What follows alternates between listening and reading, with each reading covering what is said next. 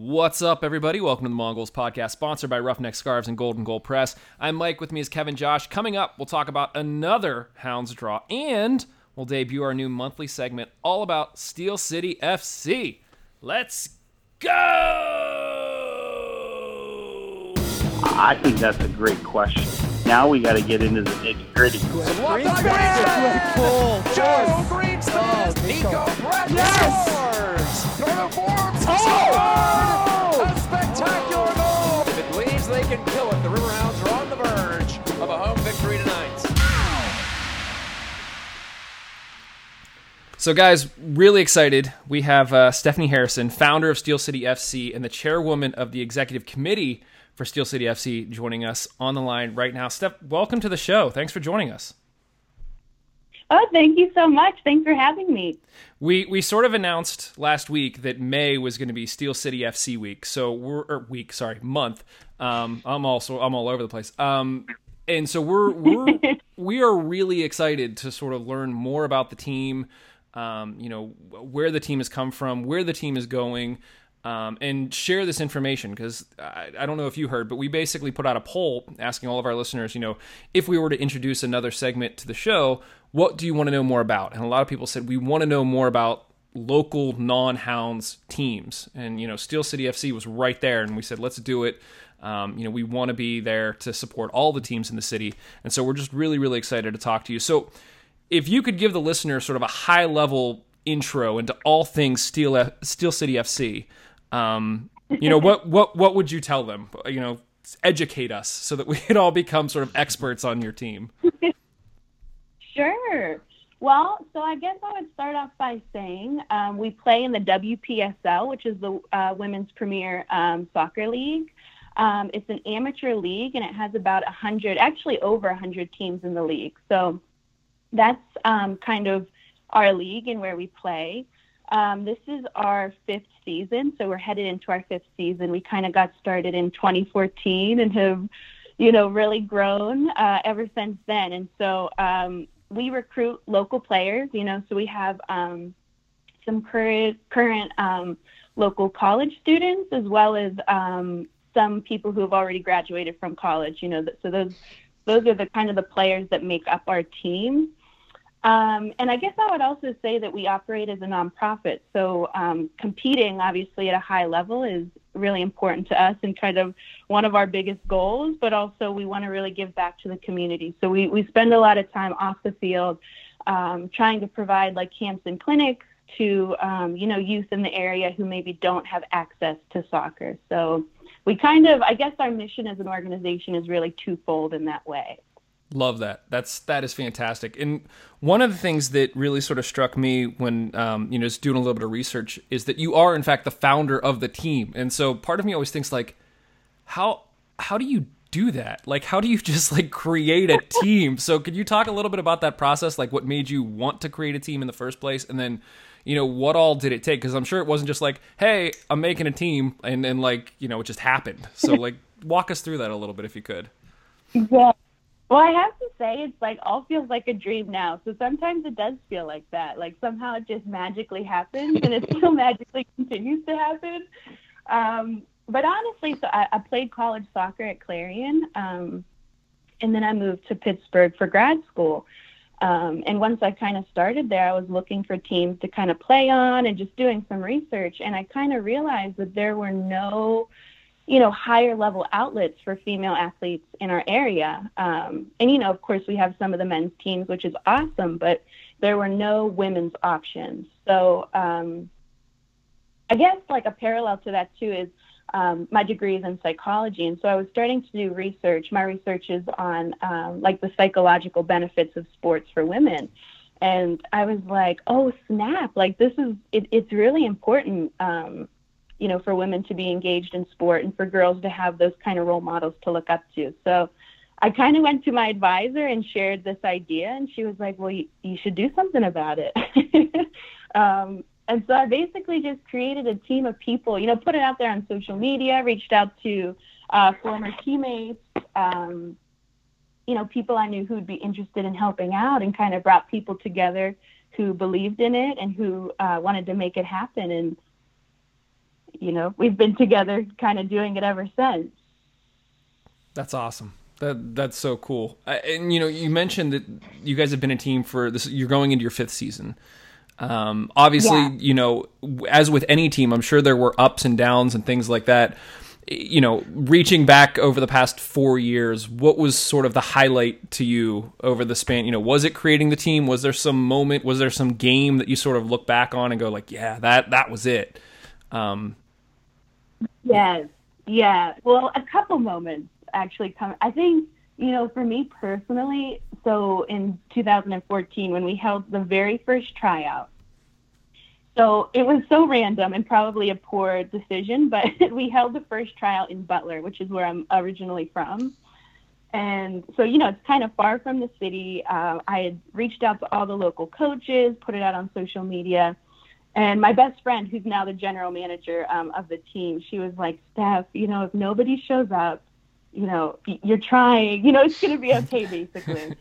and so I was like mentally preparing for this. And then all of a sudden, actually, the first few players that came in were from Duquesne and they, they just had like all this swagger and they came in and I was like, oh my gosh, yeah. And then player after player came in and it just like, honestly, it brought tears to my eyes because I was like, wow, people are really interested and people want to play. So that was probably my best personal moment. Um, but we've had some awesome moments on the field. You know, we um, had a really, it was about two years ago um, in the division where we used to play. We were in the Midwest region and we used to play Detroit, who basically made it to playoffs every year. And we just had like a super badass game against them. They had beaten us pretty bad the first time around, and we kind of came back ready to play. And we ended up tying that game, which I know is like obviously not a win, but it felt like a win to us. they're just so good, and we fought so hard, and so that's that's another uh, memory that sticks out to me. So you mentioned you played at Clarion. Um, so like, what's your history with soccer? Did you play in high school as well? And like, what what was that like for you? Yeah. Oh my gosh, soccer is like, I mean, it it is like some of my fondest memories. I I started playing soccer, you know, as a little kid. I feel like a lot of people, you know, when they're like five, six, like that's where parents get started with sports. Um, so, you know, I played as a little kid and I just loved it. Um, and so I played all throughout childhood and into high school at Butler High School as I went. Um, and then on into college. And I, I think I just, um, I loved the game and I loved kind of the social aspect too, you know, building really deep relationships with other you know, girls and women and, and keeping those relationships over time, that was really transformative for me too. So um, it's just fun. what position do you play? I play center back. Gotcha. And like, do you have any like role models or people you look up to as far as like that position goes, or just soccer in general? Oh, gosh. Um, Yeah, I mean, I feel like so many, and and like I guess for different reasons. I when I was a kid, for sure, like had the Mia Hamm poster, like nice. totally thought she like the coolest person ever. um, and actually, a fun fact, I think it was like um, in 2015 uh, that she had a camp here in Pittsburgh. It was held at Pisa. Um, and Steel City FC was invited to help kind of coach, and so I actually got to meet her and I was like so nervous I could barely even say hi, and she was just like, "Okay, hi." That's amazing that you got to meet me. Yes. That's incredible. oh my gosh, it was like one of the coolest moments, and I, I rewind it, and I wish I could have been cooler in the moment, but at the same time, what are you gonna do?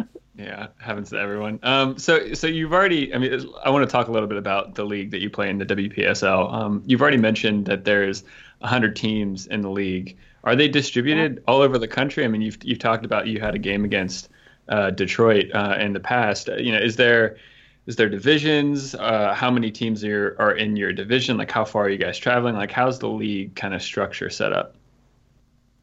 Yeah, so it it kind of ebbs and flows, and as it continues to expand, you know, sometimes things can kind of shift. So we've been pretty flexible, and I think we've been really lucky too to be in some really competitive divisions. So there's it's broken up by region. So like you know, East, Midwest, West, and then Southern. And so um, the past four years, we've been part of the Midwest region, and then each region has a few different divisions, you know, broken up depending on how many teams are kind of in those locations.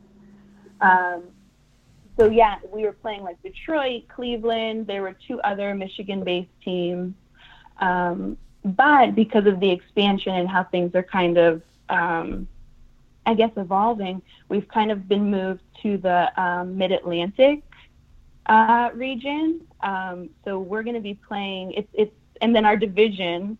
So underneath region, there's the division. Um, we're in the Keystone division, and so we're playing actually all PA teams, um, Hershey, and then three teams kind of that are around the Philly area. So that is our new division this year, and we're super stoked about it, um, and hoping to get some fun rivalries going. Actually. Um, yeah, that's, that's a huge benefit for for playing teams in state and all that kind of stuff. I mean, I, like, are you a little sad that? Well, I guess wait. Before I jump onto that, I want to add, like, so is there is there like, let's say you you conquer the division, uh, you you're in Steel City FC, win all their games, and they're great and they're amazing. Um, is there is there a playoff structure that then you play teams from the other divisions and there's like one winner at the end of the hundred? Yes, that's exactly how it works, and I think that's exactly how it's going to go down this year. nice. I was I was going to ask yes. what's the competition like this year, but I think you kind of just answered that with, with that comment. oh gosh, well, so you know, uh, we were I, I mentioned Detroit earlier. They're just like such a badass team, and Cleveland as well. Cleveland Ambassadors, like their program is just so strong. So we were in like a really, really strong division, and those teams were going pretty deep into the playoffs. So, um, you know, you know, this is a new region for us. So I'm not sure. I know like there's some really strong teams, but you know, we're a really strong team too. So I think that we're just going to have to wait and see. But I feel really, really hopeful um, that we're going to be really competitive in this division. So I'm jazzed. and and you and a couple more questions. You mentioned before about how you recruit local players. Is it only local players that are on Steel City FC? Is this all like a Pittsburgh team through and through, or do you have um, women from kind of all over the country or even internationally or anything like that? Yeah, yeah. Um, so it, it's you know we I would say the majority of players are kind of Pittsburgh raised or, or born here or have at least settled down here. You know. Mm-hmm. Um, yeah, we've had people who are here for like an internship over the summer from different places who want to play. Um, we've had um, international players from Ghana. Um, I think that was two years ago. Rashida played for us. So um, we have had, you know, both international and then um, non-local or non-Pittsburghers, I guess I'll say. So it's open to anyone. Um, but I'd say the majority of our players are from Pittsburgh. I was going to ask you sort of, you know, if, what your what the team's style of play is, or you know, if if there's a certain mentality that uh, that you try to evoke through the play. But instead, we're just gonna we're gonna ask you if you had to describe the team using one or two words, what would they be? oh wow. Okay. Um, well, okay. Can I give like more than two words? Sure. yes. Yeah. Well, because as you like worded it right there, like the first thing that comes to my mind is grit. okay. Um, yeah. Pittsburghers like grit. We yeah. like grit. That's nice. yeah, I, doesn't that fit? I feel like that's like so perfect for Pittsburgh. But honestly, like I feel that way. Um, you know, obviously we have a, a really talented players and and you know high level athletes on our team, but you know, when we go up against these teams like Detroit or some of these programs who have been around for for a while, um, and and we compete and we do it well. And I think um, at some points talent goes out the window, and it's all about like heart and grit. And I don't know, I've observed that in every single one of our players, even people who aren't on the field, like just giving everything, trying to give energy to their teammates. You know, being proud of their city and cheering it on. I, I think that's one of the coolest things. And so grit comes to my mind first. Um, but I would also just say, you know, I was thinking of two words, and competitive and then community oriented came to my mind because I think that just speaks to kind of our two different um, goals as an organization. But I so three words is what I gave you. Well, Sorry. no, that's fine. We'll let you. We'll let you use three. That that that that works. so like you kind of already answered the on the field goals for this year, which uh, sounds like to win it all. But uh, like, is there like an off the field type goal you have for this season? Oh, for sure. Um, so last year we were able to provide um, a free clinic, you know, for, for kids in the area who couldn't afford to do a camper clinic in the summer. Um, and we're hoping to do more of those. And we're hoping to be a little more strategic too in terms of like what we want to facilitate. So we have kind of partnered with different uh, other nonprofits in the community. And so, you know, Pittsburgh has kind of a rise in terms of our, our own international population and also like resettled refugee uh, population. And so we're partnering with organizations who work with people who are new to Pittsburgh, you know, maybe from a different country. And we want to use soccer to connect um, those youth and then also like our our local Pittsburgh youth and kind of use soccer to bring these communities together, bridge the gaps, and also just have fun and play. You know, introduce um, a sport that people already love or a new sport, um, and have have kids kind of bond over that. So we're hoping to do a couple um, outreach kind of opportunities like that, um, definitely before before the end of our season. So speaking of the end of the season, uh, the season first game kicks off in on May 25th, exactly two weeks from now. Uh, how are the preparations going? oh my gosh, I can't believe it. I'm like excited, but also like it kind of takes my breath away. Like, oh my gosh, two weeks away. like, it's unbelievable. Um, I think really good. I mean, so so um, our head coach, his name is Tom Ovenden. Um, you know, I, I really trust him. I think uh, the team is in good hands, and I know he's kind of preparing strategy and thinking about the players we have, and has reached out, you know, bringing more players in. So um, practice is starting soon, um, and you know, on our end, you know, everything's booked in terms of like hotels, travel, vans. So like we are basically ready to go and kind of just um, preparing for that first game and um, that one's on the road, and then our first home game is June 1st. So really, really excited for that. Um, but I, I, guess we're ready. no, it definitely sounds like it. And and a, a kind of follow up question when you mentioned your head coach there. I mean, so along with your soccer background, you mentioned you have a background in psychology. Do you ever like? I know this isn't really the the classical role of the founder of the club, but do you ever get the urge to kind of like nudge the coach to kind of mer- motivate the players in a certain way or like pull a player to the side and like kind of like you know like kind of like mo- you know because like you know you're so you, you know so much of sport is the psychological aspects of it and i would imagine you're like a master at that. So do you ever have the urge to to just kind of you know intervene and and like talk to the players of the coach? Oh that is a really that's a good question.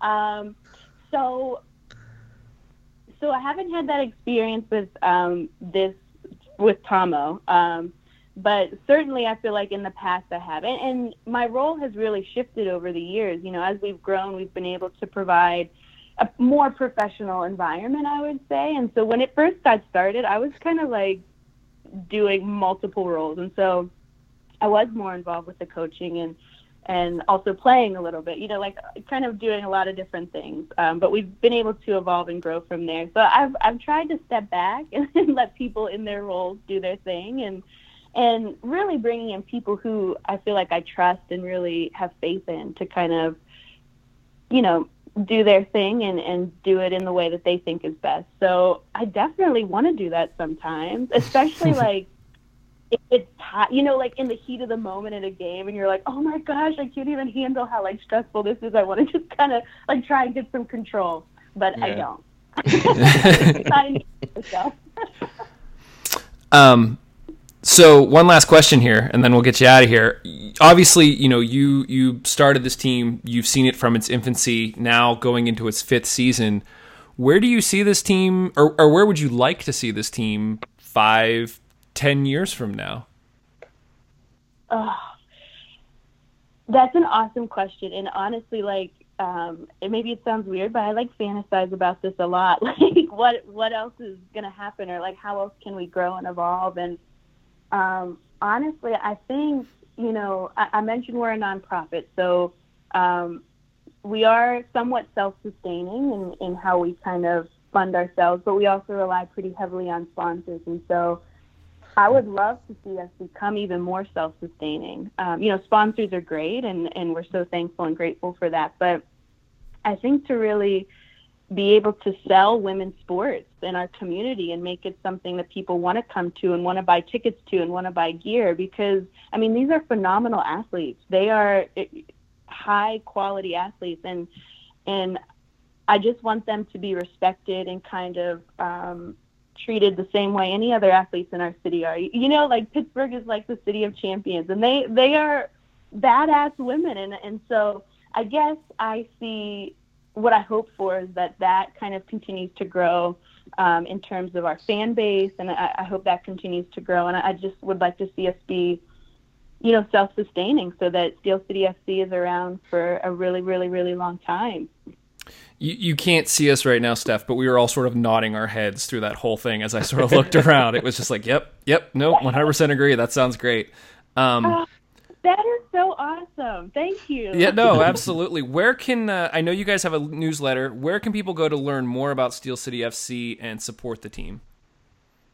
Yes, for sure. Okay, so steelcityfc.com. That's our website, and we're actually just about to debut a new website, so that's exciting. That should be coming next week. Um, and then just on social media, you know, we have Facebook, Twitter, Instagram. Um, you can also get information there as well. Um, you could also just come to a game, which would be wicked cool. So, as we said, June 1st is our first home game, and we play at the Ellis School. Um, so, you can come and just check us out and uh, meet the team, meet the players. You know, you could do that too. You, you mentioned the Ellis School. I, only asked this because I mean I, I now live out of the city. I used to live in Pittsburgh. Ellis School was in Shadyside, correct? Yeah, so it's right, um, kind of like across the street from Bakery Square. Um, I think there's like, well, there is a park right there, and it- the Ellis School Field is like right behind that park. So, yeah, Shady I- Side area, Bakery. I think that's a great location. I mean, like if I was if I was back in Pittsburgh, I think that's just a great night, right? You go and hang out and around the Shady Side neighborhoods and just head on over to the game. It's yeah, that's a, that's a Yeah. great spot. It's super nice, and it's easy to park. I mean, it's really um, easy. It's nice for families, but also, you know, anyone who enjoys soccer. Yeah. Uh, This is this has been fantastic, Steph. Thanks so much for joining us. We are really excited to keep learning more about Steel City FC. Follow along with everything you guys have going on this season. Um, as we mentioned, you know we've sort of dubbed May as Steel City FC month, so we can't wait to talk to some more people. Um, just learn as much as we possibly can and, and share that knowledge with our listeners because obviously i think if the three of us are sitting here nodding our heads and just smiling at everything you're saying i can only imagine that all the listeners are doing exactly the same thing so anything we can do to sort of help you guys on your mission and continue to grow we are all for it so thank you again for coming on tonight we uh, we really really appreciate it Oh, thank you so much. I appreciate you all, and I hope you keep doing what you're doing. so that was a fun interview i Yeah. really enjoyed that Yeah, that was really good. Yeah, um, I'm like I said, I, I am legit excited about learning more about this team and, and getting in for a game and uh, and doing all we can to support this organization. And hopefully, all of you do as well. I, I think I saw they have a newsletter, and if you actually go and sign up for the newsletter, you get free tickets to their first home game. So like, do that. like, get yourself some tickets and get to the game. Um, you know, we talked to, to Steph a little bit off air as well. Um, th- there's a bunch of people in the front office and players and stuff that they're all excited to come on and talk to us. So if you have questions about the team, let us know um, because you know we, we try to share a lot of the questions with players, both with Steel City FC and the Hounds in advance, so that the players are as comfortable as they can be during the interviews. But if there's something that you really want to know, hit us up. Let us know. You guys know how to get in touch with us, and uh, we'll obviously pass it on because again, this is just sort of a massive knowledge share. So really, really excited, really cool stuff. Um, can't wait to talk more and learn more and, and watch the team this season. It's going to be really, really cool. Guys, um, wow, we just finished talking about Steel City FC. uh, we do also have to talk about the Hounds with their. Um, I, I put in the notes the Hounds lose two two to the Battery. Uh, I, I just read that. I was like looking at the notes and I'm like, Hounds lose. Like we didn't lose. Oh, I know why you said that. Okay, yeah. um, that's kind of what it felt like. This, oh man, um, I. depending on which half you watch, it's like ah, you know, the team looks really good, and then I, you know, in terms of takeaways, I think my biggest But- thing was but before we even get into takeaways, I'm just generally curious about this because I've been thinking about this probably for the past two and a half weeks that we've been recording and, and like you know watching the Hounds draw. Um, do you think? Like I'm just I'm generally no is a completely legitimate answer. In the age of you know like if you're if you're an English Premier League fan in the age where you know City is going to put up nearly 200 points across two seasons. Like in this in this age where like a draw and a loss is a gasp, you know, for top teams, you know, in in a given league. You know, has that painted your mentality of the Hounds and the results and the quality that they have? I think it has a little bit for me because of how closely I followed the Premier League. I'm like, another draw. Like we can't win anything. Like, and it's, but I, I really think it's it's very much in the context of you know cities going at like 2.9 points a game for the past two years. But I mean, isn't it all relative though? Like you sort of look at City and the money that they put behind it and the oh, I expectations. mean, of, like, absolutely. I- I going to be the was best team in the world. Absolutely. I, I was just generally curious if it was like in the back of your mind affecting you at all. Do you think? I I think what's affecting me more than anything was sort of uh, what happened last season, the expectations um, coming into this season of like, okay, you know, it's not going to necessarily be a new system. It's going to be the same coach. We have a lot of the same players, so we're just going to like pick up right where we left off and just keep rolling. Um, now, you know, as we learned uh, earlier this season when Justin came on that we weren't really rolling at the end of the season either. Um, that was just sort of the perception. But I think that's more that's painted things more for me. You know, we talk about all the other teams and who's the competition in the East and things like that. And so when you come in, you can't really use the excuse of oh it's early in the season every, they're trying to get their feet everybody's early in the season everybody's trying to get their feet under them and if you if you expect to be you know a top 4 team in the east then you got to win some of these games and and I think that the bigger concern isn't necessarily that we're not winning the games although that is a concern. I think it's the manner in which the games are playing out and I think that was that that sort of circles right back to my takeaway of if you watch the first half in this game you're thinking like like we got this we're up 2 nothing we score two goals in what feels like the first I think 12 minutes um, you know, we're we're looking stellar. We're running through balls. We're making plays. And I think it wasn't until the end of the first half that I started to think like, is this really us playing super well, or is this the battery not playing good at all? Because when you start to see more and more of like the hounds literally just running through balls and the battery are just standing still, there's something there where it, it almost felt a little too easy. And and that's not to knock the performance. That's not to say that we didn't perform well in the first half. Um, but it also sort of I'm, I'm, I'm, I don't have the right word for it, but it just it, taints it for me because I I can't judge how good this team is at this point because it, it battery came out to play in the second half and we saw what happened. So it's just I don't know. I don't know. It's kind of weird for me. It's because I mean, you say we were, you know, we were playing good in the first half and everything. You know, we, we still end the game on two shots on target. You know, so it's not like we're peppering their keeper left, right, and center. We have two shots on target and both of them go in.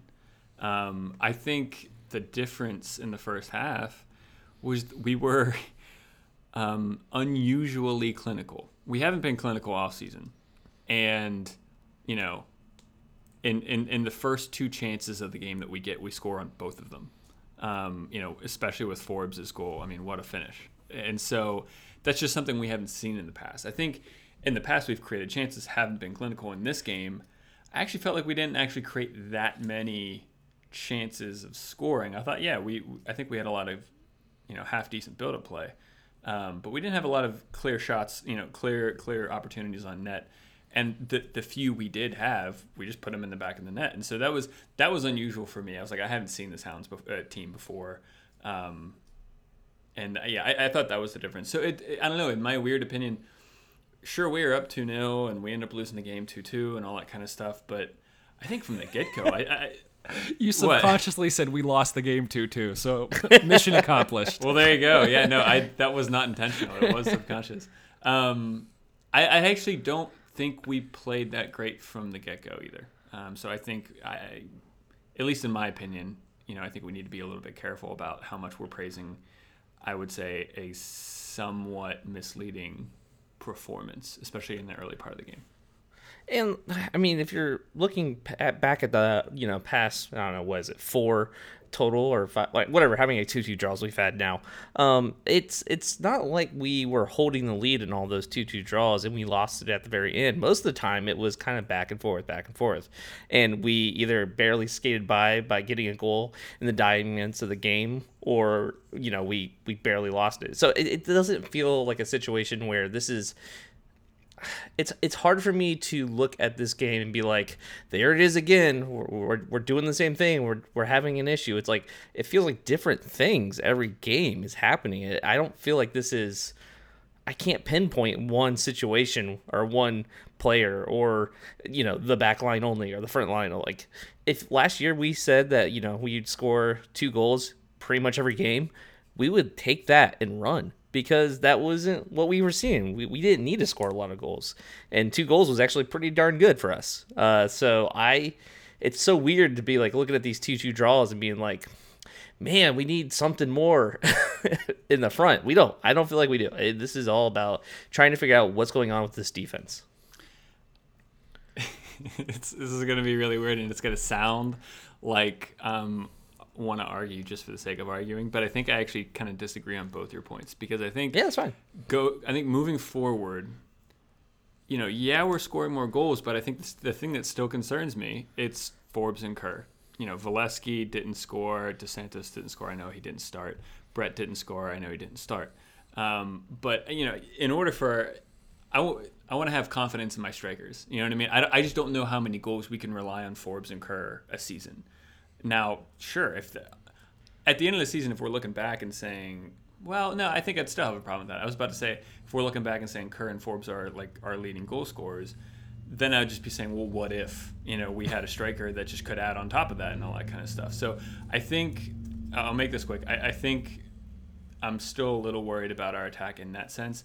And then defensively, if you if you look at at least the last four goals we've given up, two were from second balls on corners, and one was a penalty. And so only really one was like from open play where the other team kind of came in, cut us through, and, and, and, and put the ball in the back. And then I, I would say the other three are kind of, I mean, sure, there's still things we need to address, but it's not like it's from open play and the other team are just better than us. Um, so I think defensively, I think we're a little better than we think, and I think offensively, we're probably a little worse than we think.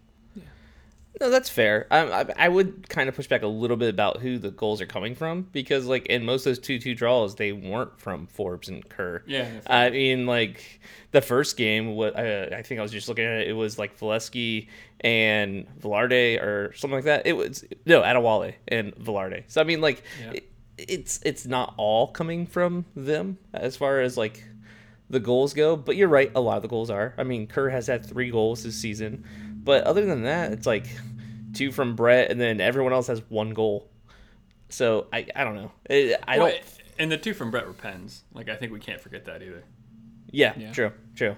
And like uh Forbes goal this this game is up for goal of the week. I mean, that was a It should win too. Oh my hell of a goal. Yeah. Hey, look, I mean, I guess one thing to consider is heading into the season. If I told you, "Hey guys, eight games in, Kevin Kerr is going to be our leading goal scorer," would you have believed it? I would have been concerned. Yeah, I would have been concerned too. when I know who we have up top, I know we have Brett. I know we have. Well, now I know about Valesky and Velarde and uh, Dos Santos. Like these are players that I want to see scoring. Kerr, I, I mean, Kerr is my, you know, he is my favorite player. He is Mr. Hounds. I, I want to see him do s- s- great things, but I don't think he should be the one leading the charge in goals. Well, and that's and that's such the weird part of the season too, because you, Mike, you say that if if Kerr was a leading goal scorer, you know, X amount of games, then would you be proud? Like, no, but simultaneously, in a, another weird way, you could say, would you be happy if at this point of the season we've only lost one game? It's like, yeah, that'd be great. And it's a completely different story, right? I mean, because yeah, we've been undefeated since the you know I, I don't.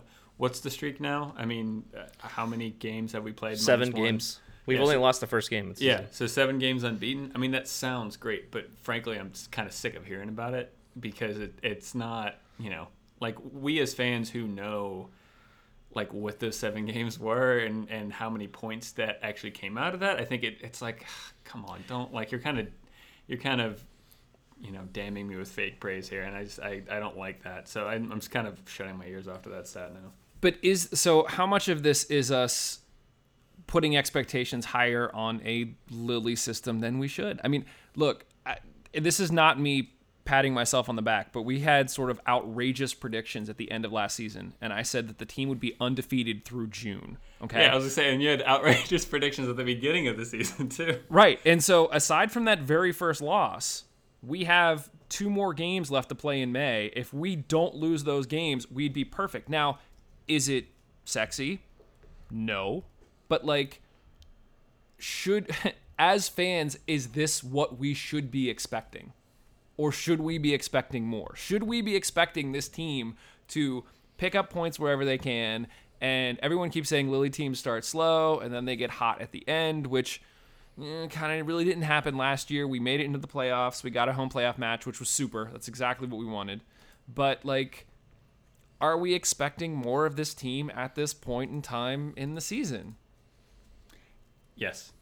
Yeah, I mean that that I, I don't feel like that's it, that's not unfair to say at all. Like this is definitely not as good of a start as we were hoping from this team, especially the momentum we had and how how much it looked like we had built on top of the foundation that we had set last season, and it, the fact that Lilley was you know looking like he he could start strong this this season with the the personnel coming back. Um, we, we we talked about you know the the aspects that he lost over the offseason and if they mattered that much and I don't I, I still don't feel like that's it. Like I don't think it's that we lost key elements that made this team worse.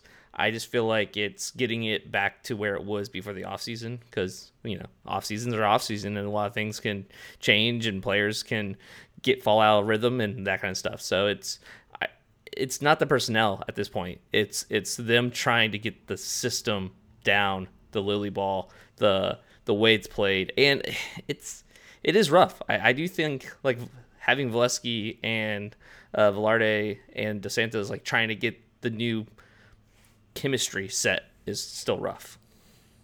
I mean, I, I think the chemistry might be a, a legitimate point, but at the same time, what in this game, uh, James, um, Valesky, and is that it? I'm sure. Oh, and and Velarde are the only players that haven't been kind of you know forced into it, not forced, but gotten the teachings of what a Lilley system is um, since last year. Everyone else has been around for a year. Um, so I don't know. I, I think at the end of the day, 11 points from eight games is not good enough, and it's not it's not what we were talking about at the beginning of the season or in the preseason. You know, in the preseason we were saying, all right, who's our rivals for like number one in the East, and and um so, like, but this points per game, we're not gonna get anywhere near first in the East. At going at I, I, I haven't done the maths, but you know, 11 points in eight games. That's not that's not top of the table in the East type form. We, we, the, this team needs to do better. I think, like as I, as I said last week, I think we have an opportunity here with the run of games that we have coming up to start making up points. I think I think the beginning of the season has been a little bit rough, um, but we need to we need to capitalize it uh, you- on it sooner than later. But are you at all concerned? Because going Yeah, into slightly. this going into this game, you were pretty confident that the battery were like, eh, you know, and we just like, eh, like how much. At a certain point, you know, we talked about last at the end of last episode when we did predictions, and we jokingly said like, I don't think we've ever predicted a loss.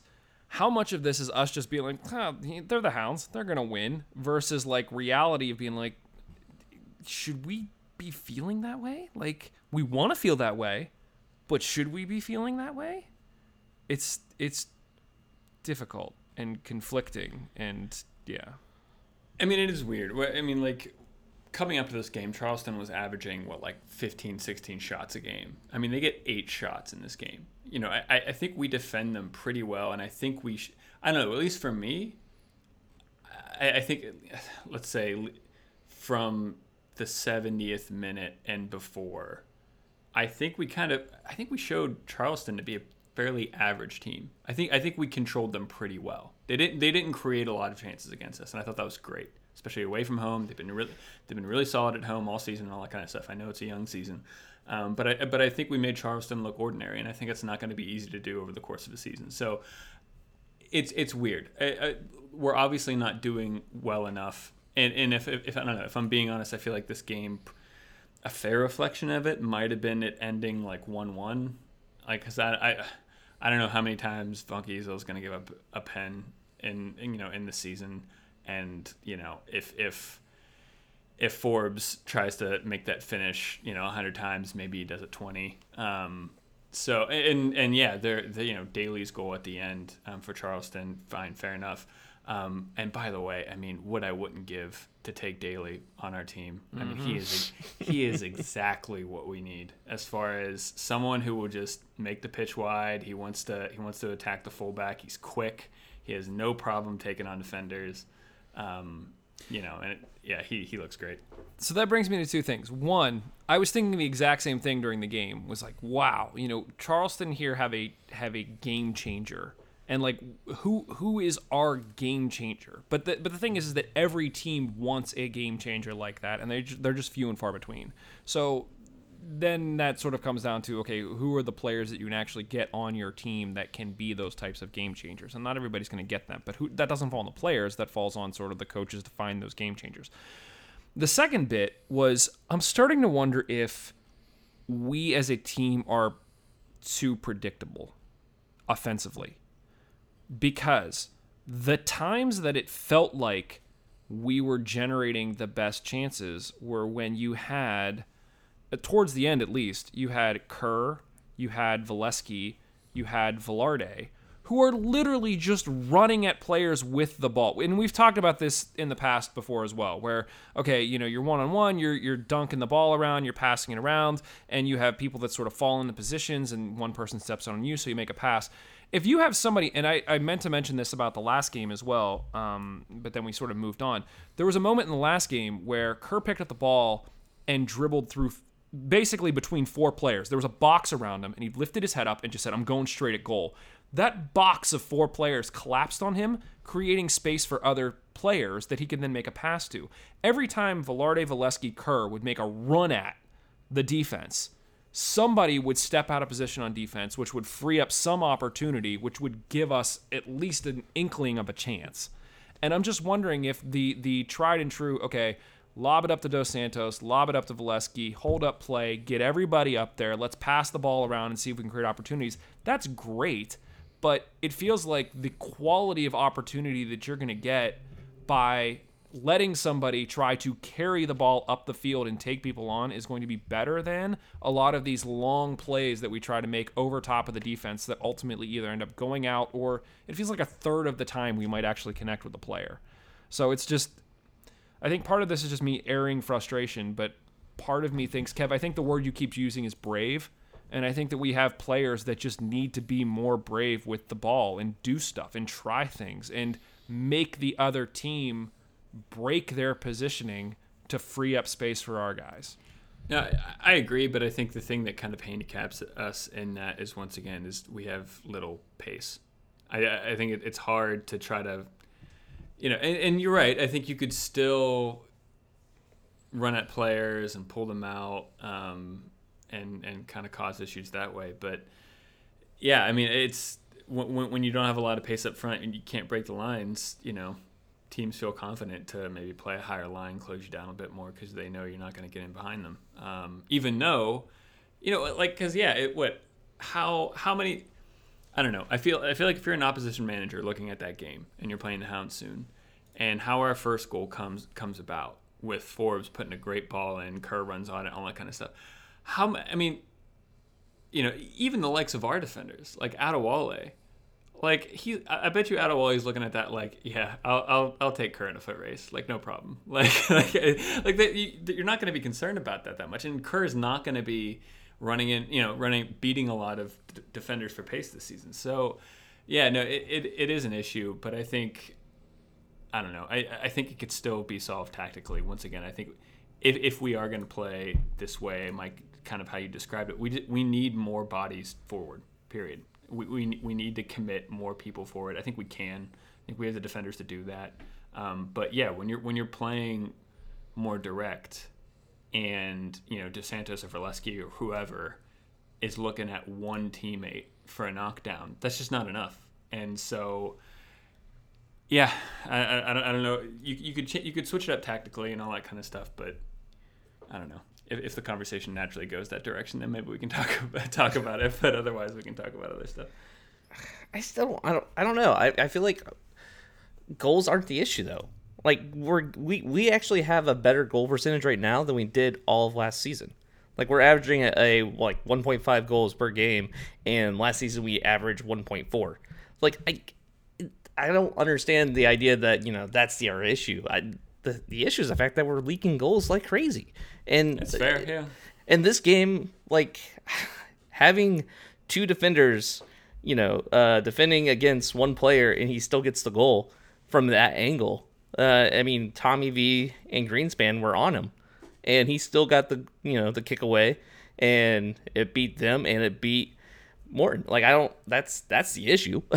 like the fact that we can't hold a lead is the issue, I think, uh, or like just you know not leak goals in general. So I I don't know. Like I I still feel like there's something going on with just the the way that we're we're defending this year. Like I'm not saying it's all the back line, but like just the the something's going on with that. Like that that needs to change. That needs to get tighter. And it, it's weird to say that because I still think we have a great back line, but obviously not great enough because it's we're leaking goals. Are we allowed to question the tactics? Like I, Heck yeah. I mean, We're a podcast. We can I, do whatever. I- we. I- so I I think that there were two moves here that that just made me go, huh?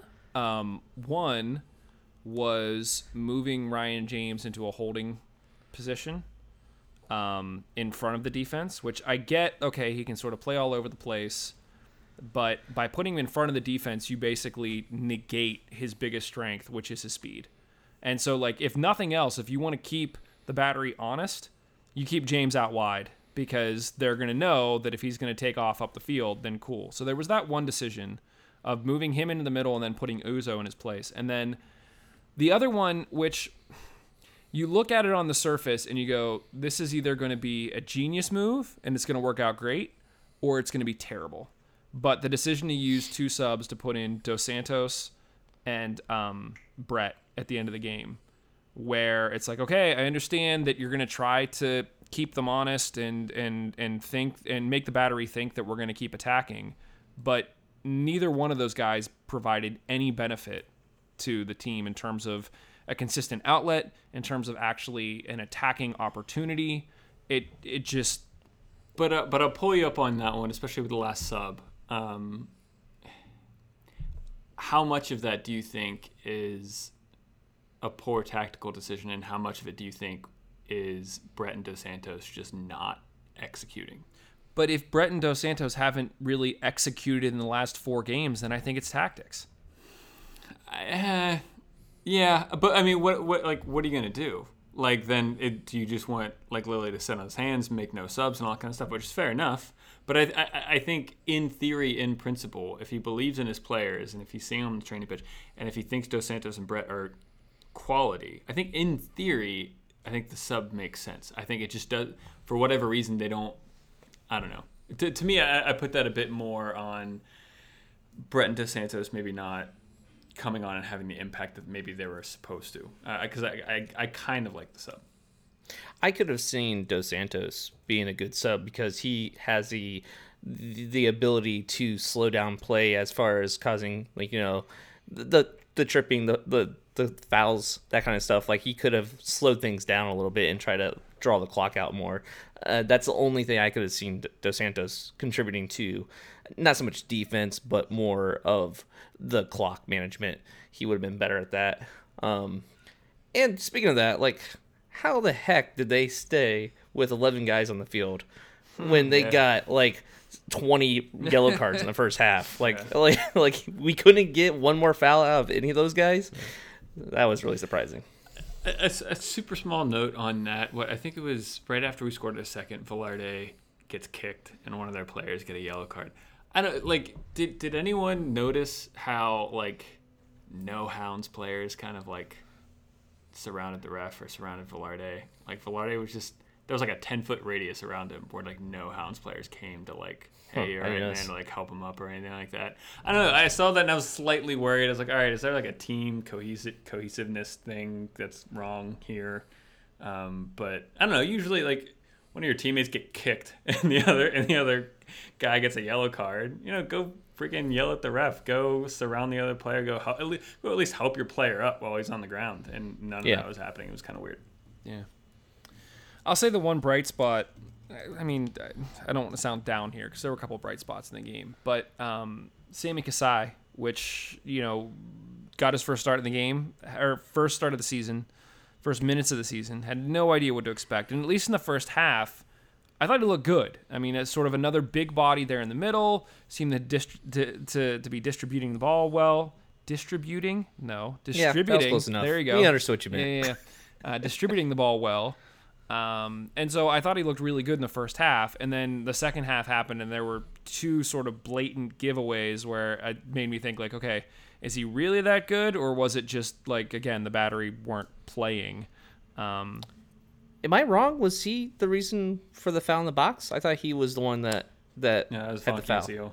Funky, that was Vancaeyezeele. Yep. looked like Sammy. Yeah. No, I, All right. I I thought Funky Zeal had a poor game. We're, Yeah, We're not well- we're not seeing the same Funky Zeal that we saw last season. Yeah, if he's the one that gave up that penalty and is the reason why they got that goal, Yeah. uh, the second goal, then yes, definitely a poor game. Yeah. No, I agree. I think I thought Sammy played played well. I think he's uh I'm I'm just a little confused. Like, I guess rotation's good. You know, if if you want to run your team as a meritocracy, and maybe uh, he had a good week in training, and then that's where you start him. But to me, he's still I don't know. He he looks like a Dabo understudy. Like he, he looks like he does the job Dabo does, but just maybe is slightly more of a rookie at it. Um, and you know we haven't played a ton of games and all that kind of stuff. I mean, maybe he's he's thinking about set pieces with with his height, and Dabo's not that tall. Um, I guess that's a possibility, but um, yeah, I don't know. I haven't seen much wrong with Dabo this season, so I was a little surprised about that. But it's good. It's good. To, it's good to show that we. I guess we have some depth. well, and I think I think the same thing with Uzo too, getting his first minutes Yeah. on you know on the D, which the D hasn't changed really at all in the first eight games of the season. So you know there is always that lurking in the back of your mind of if one of the defenders get hurt, what do we do? We got no idea. Um, and you know, not to the harp on Morton, but there were a couple times in this game where it's just like, and it just, you know, you just sort of hope the defense stays healthy to to keep us out of trouble back there. That's all. Yeah. Um, there are some moments where, yeah, like I might be reading into things, but I think there was a moment in the first half where like uh, Charleston had a set piece and the delivery you can tell is going way over, and like Morton, I don't know, it could have been like he was just like messing around, but it looked like he was legit concerned. Like, and he still put his arms up and like t- you know try to like touch the crossbar. I was like, dude, that's like thirty feet above you going out, going out of play. Like, you don't have to be that. I don't know. And so that, like, like I said, I might be reading into it. Maybe he wasn't like seriously concerned, but you know, when you're when you're acting like that, that just shows, uh, man, he's not very comfortable back here, back there at the moment. So you guys think that second goal then that he he could have gotten to that? He could have done better. He could have done a heck of a lot better. But to be fair, I think so could have our defenders, obviously. Well, yeah, Um, yeah, we talked about that. Yeah, I, like I can't, you know, when it comes to penalties, like it's Yeah. it's crapshoot. I there's no he he guessed the right direction, and I thought you know he got pretty close, so you know that's all you can really hope for. But uh, yeah, when it comes to that second goal, I was questioning it, but I can't really. That, I don't know. I mean, it was. I think at that point I was broke inside. I didn't really care. for me. It, it wasn't so much the goals. Like I think the goals, I was just like, yeah, okay. But there were a couple times where he like came flying out of the box to like punch it with one hand when the ball was gonna zip past him anyway, and like punching it was just gonna him making a play on the ball was putting him out more out of position for the next chance that was coming than any effect of him trying to punch it would have. And so it's just little things like that where it's just like, oh, just stay in the net, please. Um, so He just doesn't look self confident right now. right. And, and I think that's the biggest thing. Um, guys, any other takeaways from this game? We got we got some other things we can talk about here um, quickly uh, as we sort of close things out. But I don't want to dwell on this too much because this was just sort of ugh, painful. Yeah. Um. One quick thing is I did go back and looked at uh, the stats for Rochester when Lilley was there for, you know, starting of the season, and it, it wasn't this bad. Just you know, n- not to you know completely invalidate my whole. Yeah, he starts slow. It's fine. But Where yeah. did that start, by the way? Because I feel I mean, he does start slow, but it's not this slow. Like it, it- there's a lot more wins usually under the belt. I feel like someone said that somewhere without any credence, and then everyone just keeps saying it like it's fact. like I don't, I just don't know, I don't know where that started. That's how it happens. Um, I and and lastly, I, I will say I think, um, as far as tactics go, I think there could be something interesting we could do here. Um, as I mentioned before, I mean I think the only pace we have is in our fullbacks, um, but I think you can. I don't know. For me, I saw enough to show that I think both Kerr and Velarde could be really good, quote unquote, like wide midfielders, kind of playing like an old school 4 4 2, where the midfield four, not necessarily wingers, they're just wide midfielders. Um, and then that would allow your fullbacks to maybe to push up a bit higher. You can play two strikers. We can be a bit more offensive. Although Josh, I mean, you- you're making a pretty good point in this podcast that maybe that's not the problem.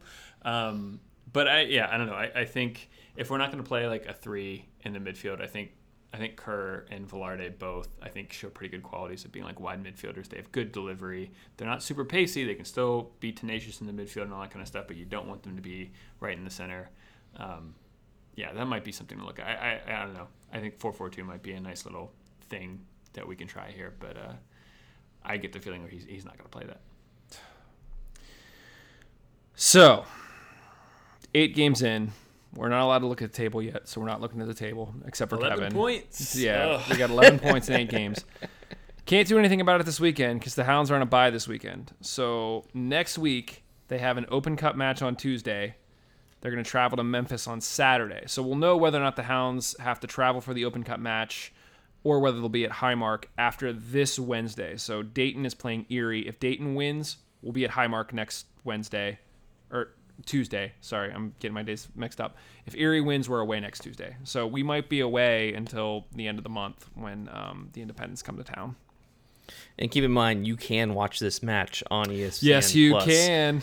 I'm super excited to watch this game. It's going to be ridiculous because I'm going to be watching a, a pretty much a what almost amateur team playing a uh, third division team. Mm-hmm. Uh, so yeah, uh, that's that's how I'm going to spend my day. I don't know about you guys. That's pretty sweet. Yeah, that's awesome. Um, so yeah, you can catch the uh, the Erie Dayton game on ESPN Plus on Wednesday.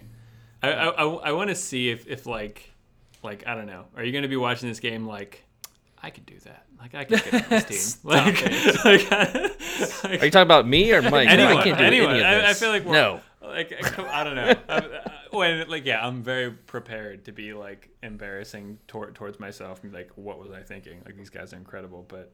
I don't know. That, that's that's the first thing that pops in my head if, if I'm ever watching like super Kev, amateur. look, I'm I'm 36 years old now. I've I've slowly given up those delusions. Like the kids will be like, "You should go try it for the Hounds." I'm like, "No." Like no. Oh, Nope. sweet, sweet Um, thank, summer thank child. you, thank you guys. That that uh, flatters me, but no. you, got, you got glass knees. That's and, right. uh, yeah, it's not gonna happen. Um, bad hip. Yeah. So here's the thing. I was thinking like, okay, so the the hounds have you know a week. You know, we can sort of focus on some things and get ready.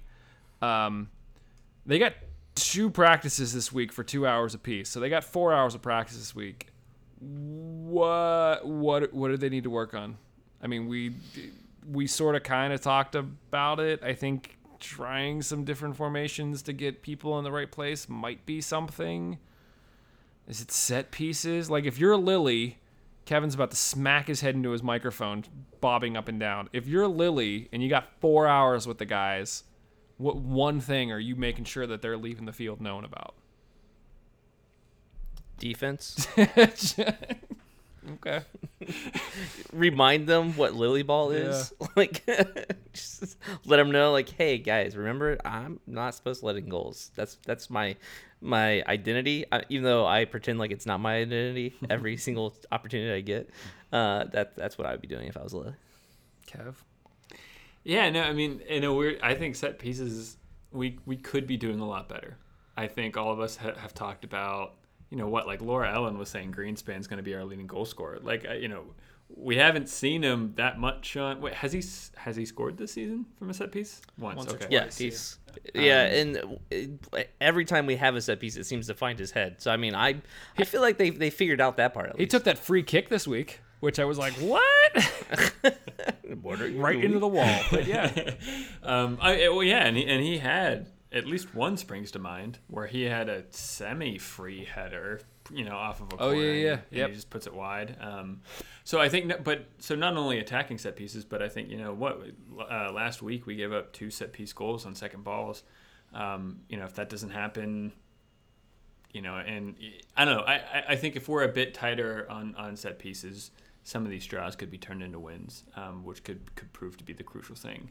Because, like I said, I don't think we're letting in too many open play goals. Um, but uh, it, that that could be a nice little like, I don't know, a small little hack that we can work on. I think a little bit more and, and, and get a lot more uh, value out of it. That's fair. So, obviously, April wasn't really what we wanted in terms of points. The Hounds started off May with one point. We only have two other league matches in May, which is Memphis and Charlotte. Charlotte's at home. Guys, what are your points predictions for May? Like over, under, I'm not five. looking forward to this. like if if I say if I set it at five, Wait, or no no no, I gotta I gotta set it at like say that. that- five and a half. Are you taking the over or the under? Do you think we get more than five and a half points, or are we getting less than five and a half points? So you mean six? No, I mean five and a half. I mean, are we are we are we a win and a draw for the last two games, Right. or are we two draws, or is there a loss in there somewhere? I don't want to answer. so, yeah.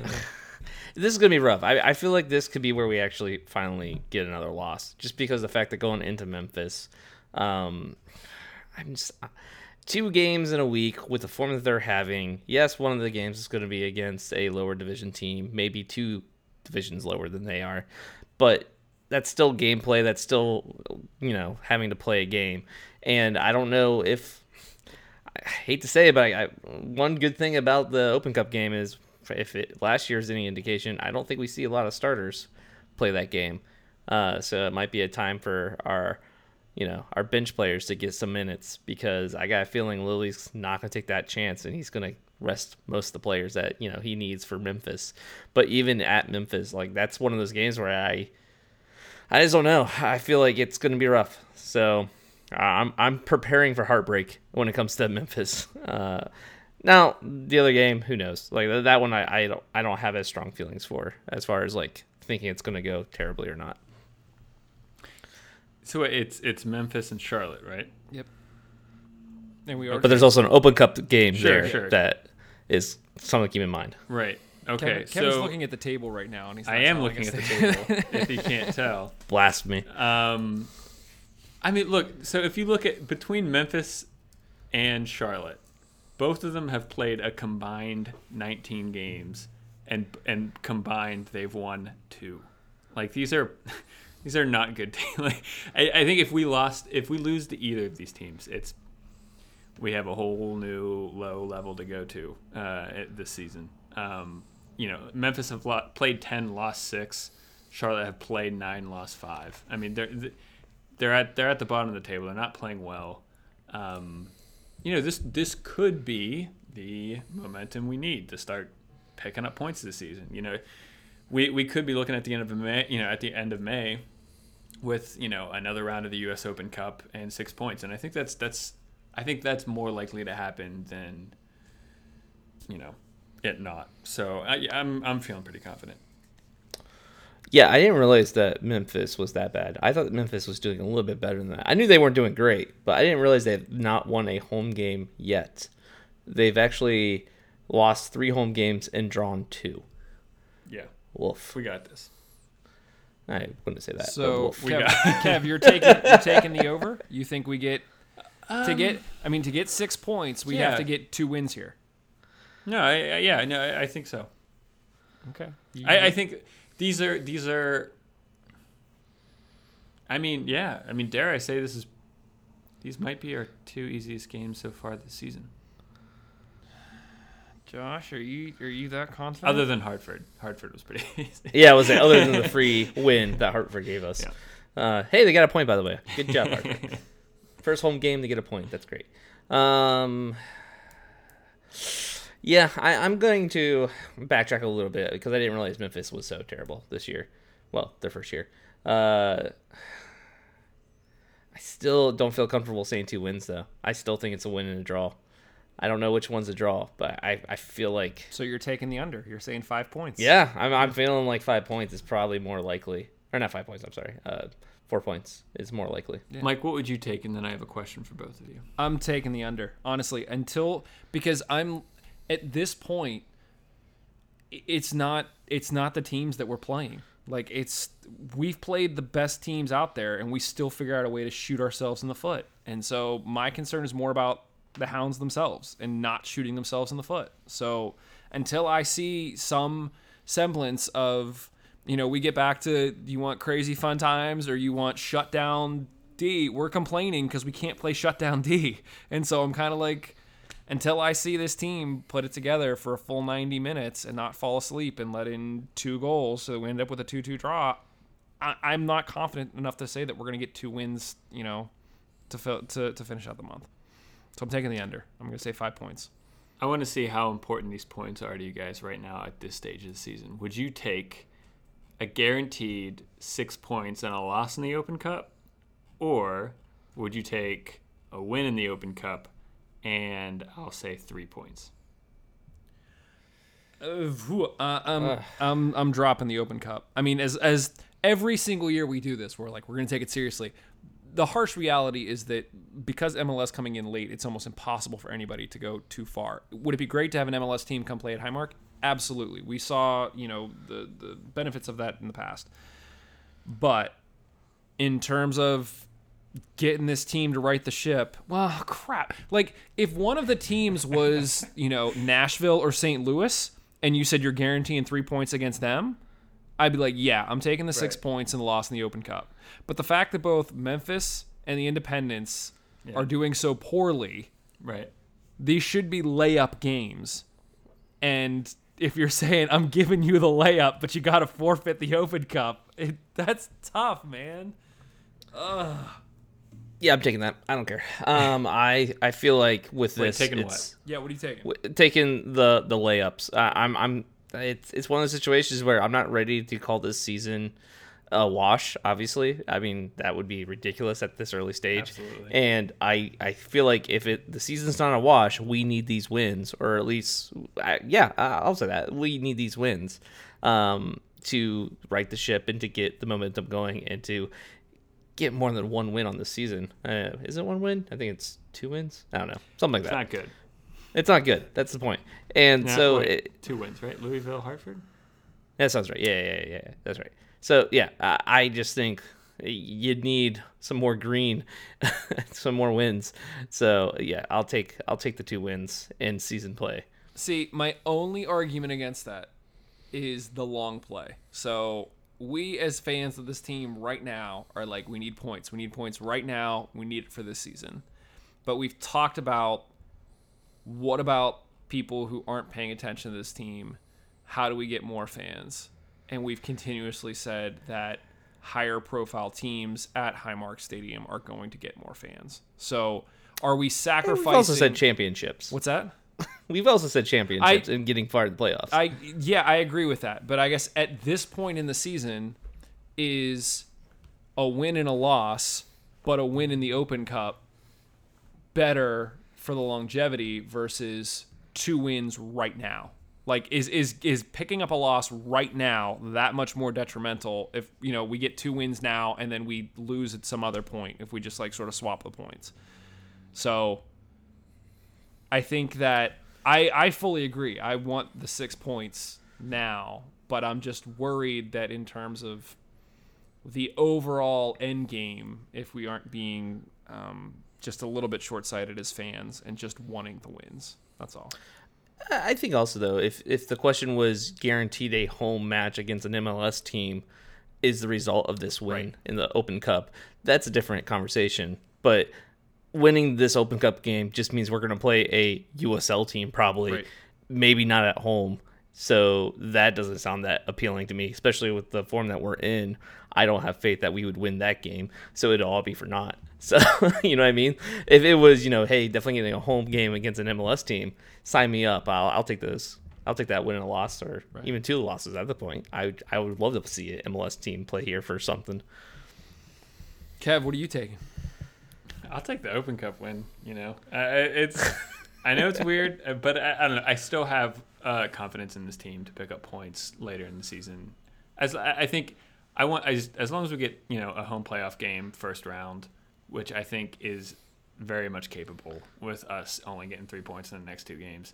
Um, yeah, let's roll those dice. Let's see see what happens. the in bones. The Open Cup, man. That's I think we're being uh, Mike, I think you have to put a poll. Yeah. put a poll up on Twitter. I think- after this I think we I think we need like a pessimist on this show. I think all three of us are just way too optimistic. Like, oh, we'll pick up points later in the season for sure. Like, we're the hounds, woo! And like, I think we're getting Hey, better. I, think I we're just getting better at being pessimistic. What are you talking about? I, I'm, the, I'm the one that said just now. I, I took the, the two wins because I said we need those wins. I know, I know. I but I still think at the end of the day, if I ask you to do a score prediction, all three of us would pick either a draw or a win. And I think that like our rose-colored glasses are just a little too rosy. And uh, but that's what we do. So I feel like I feel like Mike just like broke out the scotch and is now Great. just Great. make it a double. you guys are the worst, but I love you. oh, okay. Guys, anything else for this one? We're definitely over time here, so apologies. But I think we got into some really cool stuff um, and some really nitty gritty conversations that probably need to be had. So, yeah. That's it for this one. Um, again, thanks to Steph for coming on. Everybody, make sure you go follow Steel City FC uh, on Twitter. Um, sign up for that newsletter. Get your free tickets for the first game. Thanks to our sponsor, Golden Gold Press, the best choice for you to get custom shirts, hats, mugs, and other items just for yourself or organization. Check out their amazing products at a fraction of the price of other places at goldengoldpress.com. Also, thanks to Roughneck Scarves, official scarf supplier to MLS, USL, and US Soccer. Get custom scarves for your group or team at roughneckscarves.com. Head over to mongols.com to hear all the shows that we put out. Um, there you can also click over to the store, get yourself some of the sweet merch like the Mongols hat, the Victory, Victory Beverage mug, which Josh Yeah, I got the mug. I got the uh, the koozie thing, like the thing that keeps your beer cold. I mean, victory beverage cold. Uh, and I got the thermos as well. I love them. They look awesome. Yeah, we got Lilley Ball shirts and more. Go over there, check them out. Uh, really, really cool stuff. We're excited to have them there. You can follow us on Twitter at Mongols. Email us at mongols at bgn.fm. Mongols Pod on Instagram. Head over to iTunes, Spotify, Google Podcasts, Pocket Casts, wherever you listen to podcasts. Subscribe to the show, leave us a review. Otherwise, let us know what you thought about this one. Thanks, everybody. We'll talk to you very, very soon. Cheers. Later.